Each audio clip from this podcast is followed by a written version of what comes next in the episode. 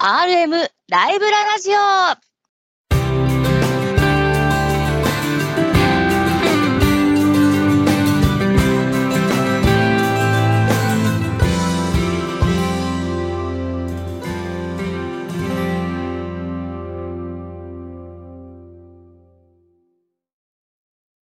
猫パブリッシングの鉄道書籍 RM ライブラリーの編集担当さんが様々な旬の鉄道の話題をお届けいたします。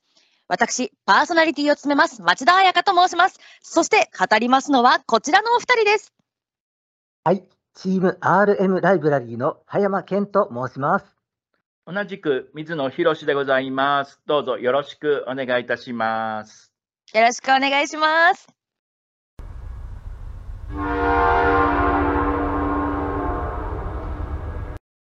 はい。今日はどんなお話をお聞かせいただけるのでしょうか？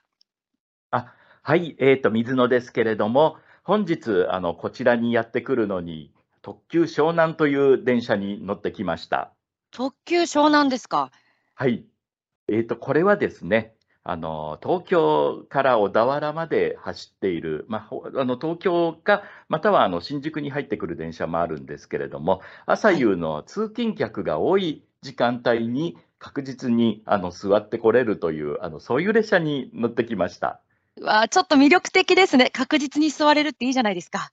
そうなんですよ。ちょっと乗るには特急券が必要なんですけれども、あのその特急券っていうのも、あの今はスマホで予約ができるんですね。うわ、便利ですね。ええで、朝、スマホを見て、あのどこの席が空いてるかなっていうのを見ながら、あのそれで乗ってこれるという、なかなかあの新しいシステムの電車になってますね。朝だいぶ快適になりますね。そうですね。全席指定で、つまり立っているお客はいないっていうことでしたっけ？そうですね。あのー昔、国鉄でホームライナーっていうのが始まりまして、それが、えまあ、1980 84年ですね、ずいぶん昔なんですけども、その頃に整理券を買えば確実に座れるっていう列車をあの当時運転開始したんですね。はい。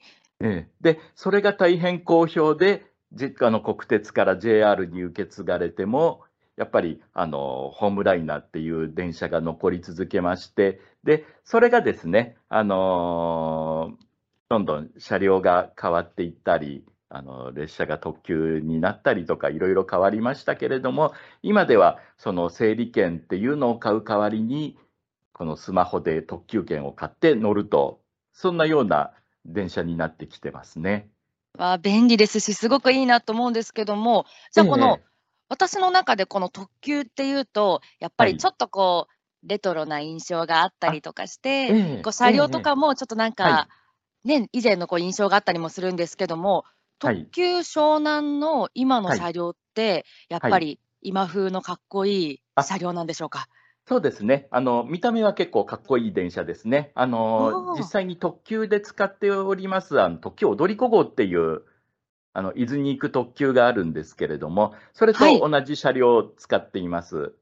わあじゃあもう朝から本当に快適ですね。そうなんですね。あの、実は、あの、新車ではなくて、もう20年ぐらい前に、あの、特急あずさですとか、海うん事などで使っていた車両を、あの、リサイクルした車両なんですけれども、へええ。それでも内装ですとか外装はかなり綺麗にリニューアルされていますので、なかなか乗ってて快適な列車になっています。いや、嬉しいですね。ええあの非常に快適に座ってえ来ることできまして、あの隣の並走する通勤電車は結構人がいっぱいなんですけれども、はい。えあのおかげさまで快適にこちらまで来ることができました。で、ちょっとしたこう優越感のようなものもそうですね。感じられたんじゃないですか？はいそうですね。あの、非常に、あのーなかなか快適な、ちなみにその列車って横浜駅止まるんですか？これがですね、横浜駅を通過するんですよね。あのええ大きい駅の横浜を通過してしまうんですそうなかんですよ。あの、横浜市といえば、日本で一番人口の多い市なんですけれども、そのはい中心駅である横浜駅を通過してしまうと。これちょっとええびっくりですよね。そうなんですよ。あの、あくまで列車の目的が神奈川県の人が東京都のあの都心に向かって通勤してくるという目的に特化されているので、なかなか、あの逆に横浜に通勤してる人にとっては、あの、使えないと、あの、都市東京に通う人だけが使うことができるという、そういう列車ですね。あ、なるほど。では、一番この、えっと、一番始発の駅っていうんですか、それはかなりもう横浜からも遠い駅になるわけですよあね。小田原から出てますね。小田原からですか。小田原から横浜をはい通過しあの平て、塚ですとか、茅ヶはい崎ですとか、藤沢ですとかを通って、であー、横浜を飛ばして、次が品川という、あ大船の次が品川なんですね。そんなに飛ばすんですか。ええ結構飛ばしますね。じゃあ、こう、あっという間にこう東京にはいみんなで仕事に行けるというような。そうなんですね。ええで、自分も夜の、あのー湘南はよく乗るんですけれども、朝乗ったのは初めてでして、ちょっと興奮して、普段はあのうたた寝したりするんですけれども、あの車窓の景色なんか見ながら快適に 来ることできました。やっぱりいつもとこう気持ちも変わるわけですね。あそうですね。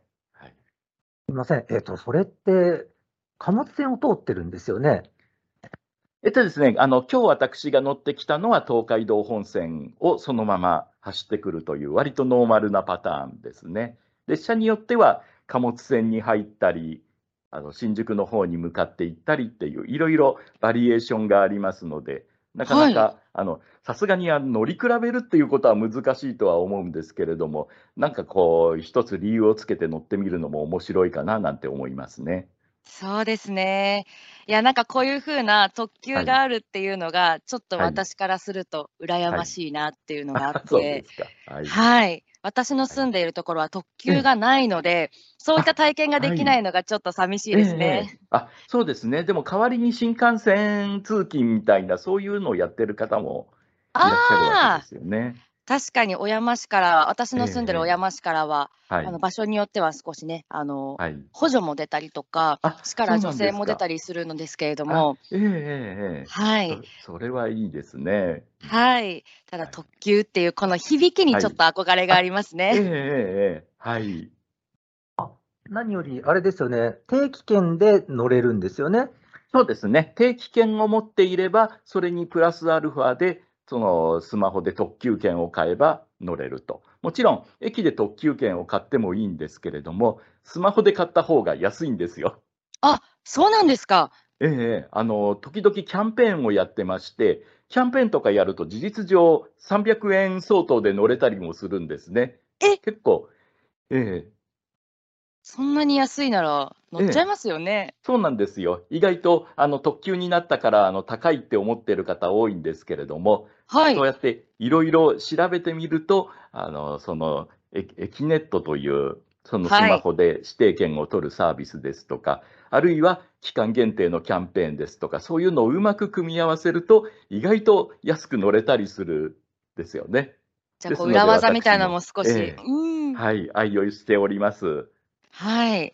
あ、なんか私ももっとこう、ええ特急っていうとなんかすごい朝から贅沢してるんだなっていうふうに思いましたけども、ええ。そんだけえをね、あの手軽に乗れるっていうのもあれば、えはい、今日はちょっと頑張ったしとか、はい、これから今日お仕事頑張るしなんていう方にも、はい。ぜひ利用していただきたいですね。そうですね、まさにその通りですね。はい。